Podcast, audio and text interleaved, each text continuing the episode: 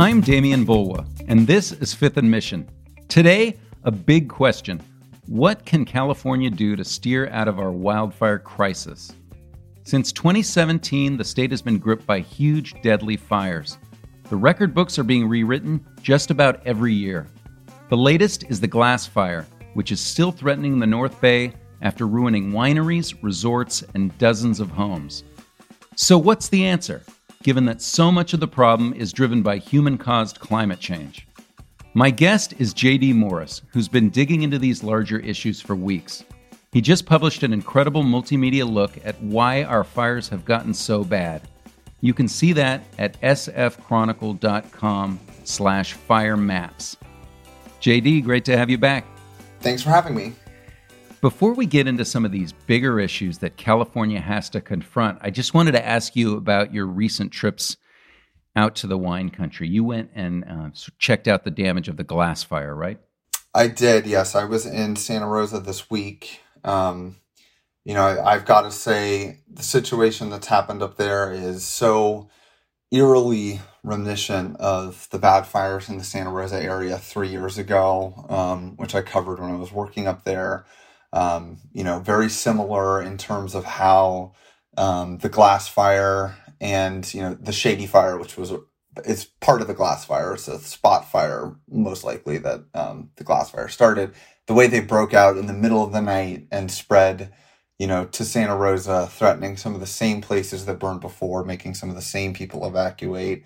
Um, it, it's just heartbreaking. Um, and you know, there hasn't been nearly as much damage um, so far, as of when we're recording this, to Santa Rosa and other areas as there was three years ago. But in the places where um, where there was damage, you know, the, the losses um, are extreme. I drove up um, some of the hardest hit roads, um, uh, Los Alamos Road and Calistoga Road east of Santa Rosa. And, you know, it, it's a lot of um, just totally destroyed landscapes, smoldering ruins, broken power poles, um, things of that nature.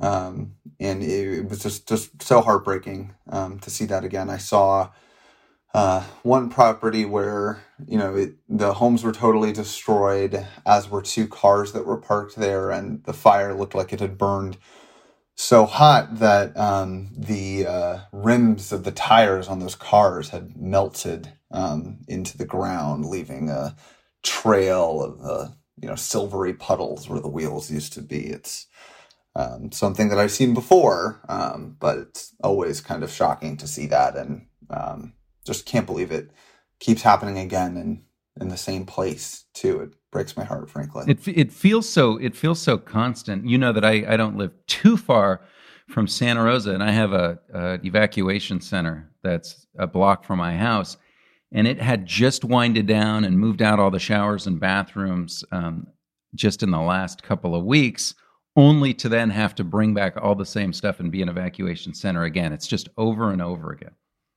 Yep. So, JD, JD let's get to some of the policy stuff. I mean, you've been really trying to look at this more globally, um, the larger issues, not just how you put out a fire, not just how we save lives. What is the state doing to try to respond to the fact that these have gotten to be such an epidemic?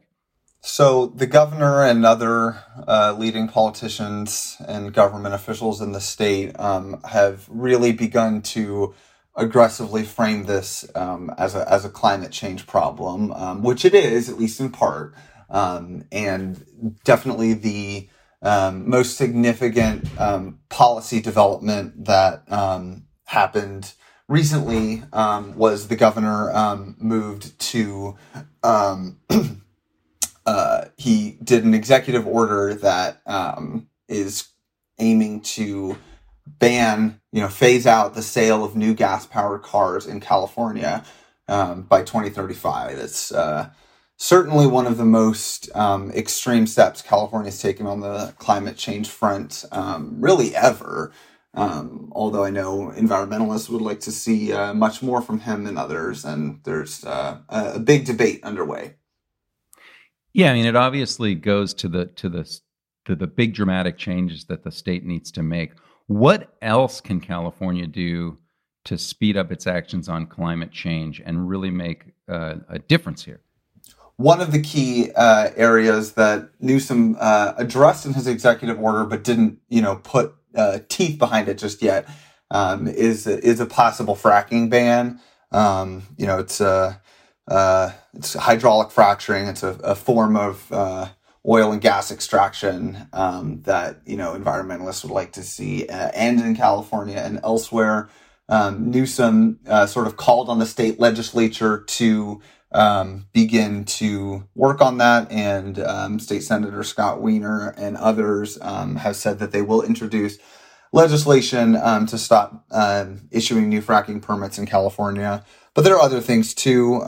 you know, I think. Uh, a lot of folks in the climate space would like to see um, a wider ban on um, dr- or uh, restrictions on new drilling, new oil drilling in California, because what um, you know some folks may not realize is that while the state um, does have uh, very tried and true green and liberal credentials. Um, there is a significant uh, petroleum industry here, um, you know, concentrated a lot in uh, Kern County and Bakersfield, where I spent the second half of high school. Um, and, uh, you know, so transitioning that industry down there to the extent it happens at all um, is a tough nut to crack and will certainly be met um, with a lot of resistance there and, and already is. Another thing that California needs to do, a lot of folks believe, is move up its deadline to get 100% of its energy from clean sources. Currently, that uh, date is set for 2045. Um, I think folks would like to see it moved up to maybe 2035 or something like that. Um, and they say that the technology is there to make that happen, but whether the political ability is is another question entirely. All right, but it sort of raises an obvious question, right? I mean, California has one of the most severe fire crises in the world, although we've seen that other states and other countries now do as well. But but global warming, climate change is is an issue that that is worldwide. Can can California's actions on this stuff even make a difference? I think the answer is yes. Um, certainly, uh, in terms of showing other states, other countries, even um, what is possible, right? We have a, a reputation for, um, you know, taking bold actions in this state that are then emulated elsewhere. And so uh, there's a belief that if if we start to act, um, you know, really aggressively in this space even more so than we are already that other places um, will follow our lead. Um, I mean, you look at the the auto industry, for example. You know, big fight that's playing out between us and, and the federal government right now is California's ability to set its own rules for tailpipe emissions because um, that's you know something that a right that we have right now that the feds are challenging, and that could certainly set a lot of this back if um, they're successful there. But the auto automakers, you know, they don't want to make cars for uh, the California market and then cars for everywhere else, right? So they'll just meet the California standards is sort of what's happening. So we can kind of, you know, push the whole auto industry um, on that front. Let's take a quick break, and when we come back, more with JD Morris on potential solutions to California's wildfire crisis right after this. We'll be right back after a short break. You can support Fifth and Mission and the newsroom that creates it by signing up for unlimited Chronicle access at sfchronicle.com slash pod.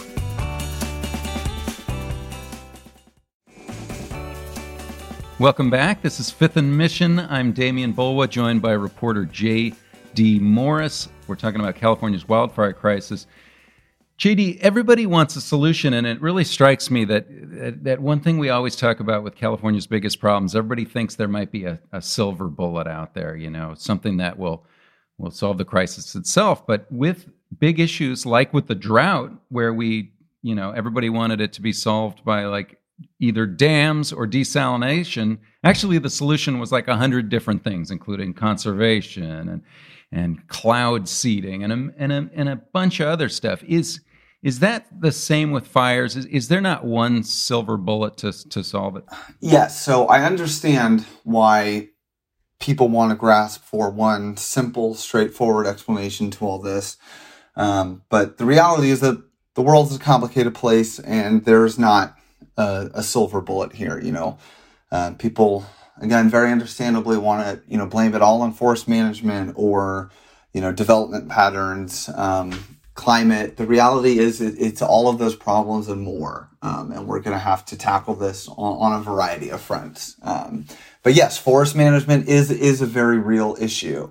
Uh, California is currently contending in part with you know the results of a hundred years of letting um, you know forests get overgrown and extreme fire suppression. You know, trying to put out any and all fires rather than allowing a good fire uh, to burn or doing prescribed burning um, to prevent larger blazes later. And I think there's a broad recognition that those policies have failed and we need to change. Um, and we're starting to see that um, happen, but it uh, it's going to take a minute to get our hands around that problem. Well, you've written a lot about prescribed burning to try to to clear the forests. Is California doing more of that? Is are they going to do more of that?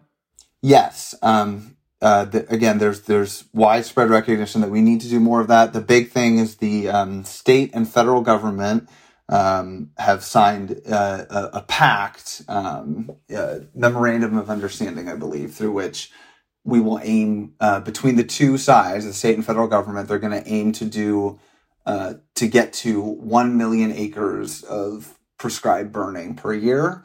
Um, which is way more than happens right now, but it's going to take a couple years to get to that level. Um, and sorry, it's it's it's a million acres of um, you know of reducing fire risks on forest land, but a big component of that, if not the biggest, will be prescribed burning.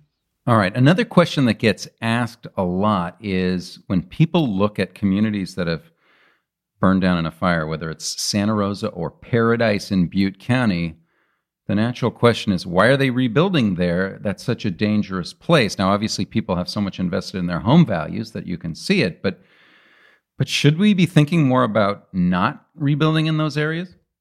It is a perfectly understandable question, but I just don't think, and all of my sources tell me constantly, the state is not uh, going to tell people who just lost everything that they can't rebuild um, what they lost.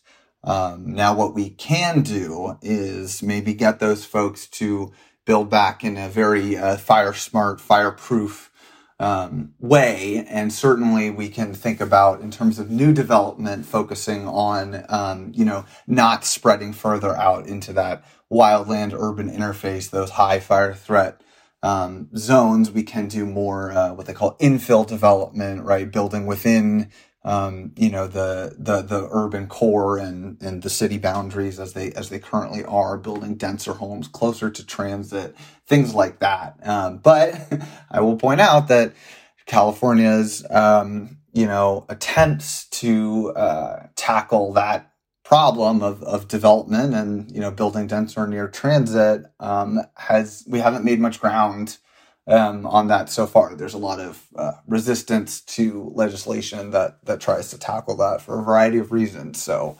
um, these are not easy easy problems to fix. Any of them. Yeah, and again, it's it's complicated even even within that issue, right? I mean, it's not just cleaning up sort of the trees and the brush around your house. It's not just making sure that you have an evacuation area, but it's also little things like what's your roof made out of what's your what are your vents to your attic look like right oh totally and also the windows um, is another thing um, you know i was talking to someone in santa rosa yesterday whose house had burnt down in 2017 he's now rebuilt and um, you know he uh, was saying that um, that the fire got into his home through um, the window and so when he rebuilt, um, he made sure that um, the windows on the new house were were much stronger and and thicker than the ones before, so that he won't have that problem again. Um, and and roofs are another big thing too. Um, so people talk about stone coated steel, other kinds of um, material in in roofs in the fire zone, so that you know if embers from a wildfire land on your roof, it doesn't immediately get into the house and burn it down. Yeah, because we know the embers can travel so far. Well, JD, it's such a fascinating look at all of these issues. Before I let you go, I want to ask you something. We're speaking late Thursday. Uh, it's it's October first. The fires have already been really bad in recent weeks in California. What do we have looking ahead uh, for October and heading toward the winter? Are we at all through this?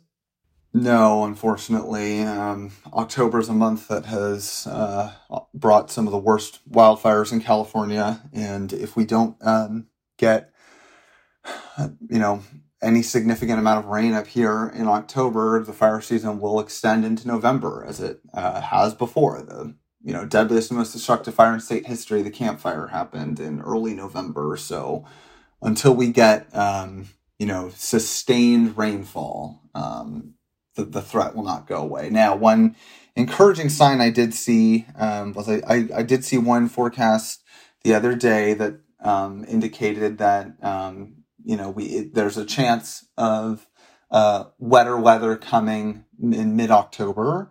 Um, I don't know how high that chance is. It's still a ways out. Um, if that does materialize, that would be kind of the, the earliest end of uh, the rainy season, and that would obviously be extremely, extremely welcome. That would be great. Um, I, I, I really hope that that pans out, but we don't know yet. I hope so too. JD, thank you so much for coming on again. Thanks for having me. Thanks to my guest today, reporter J.D. Morris.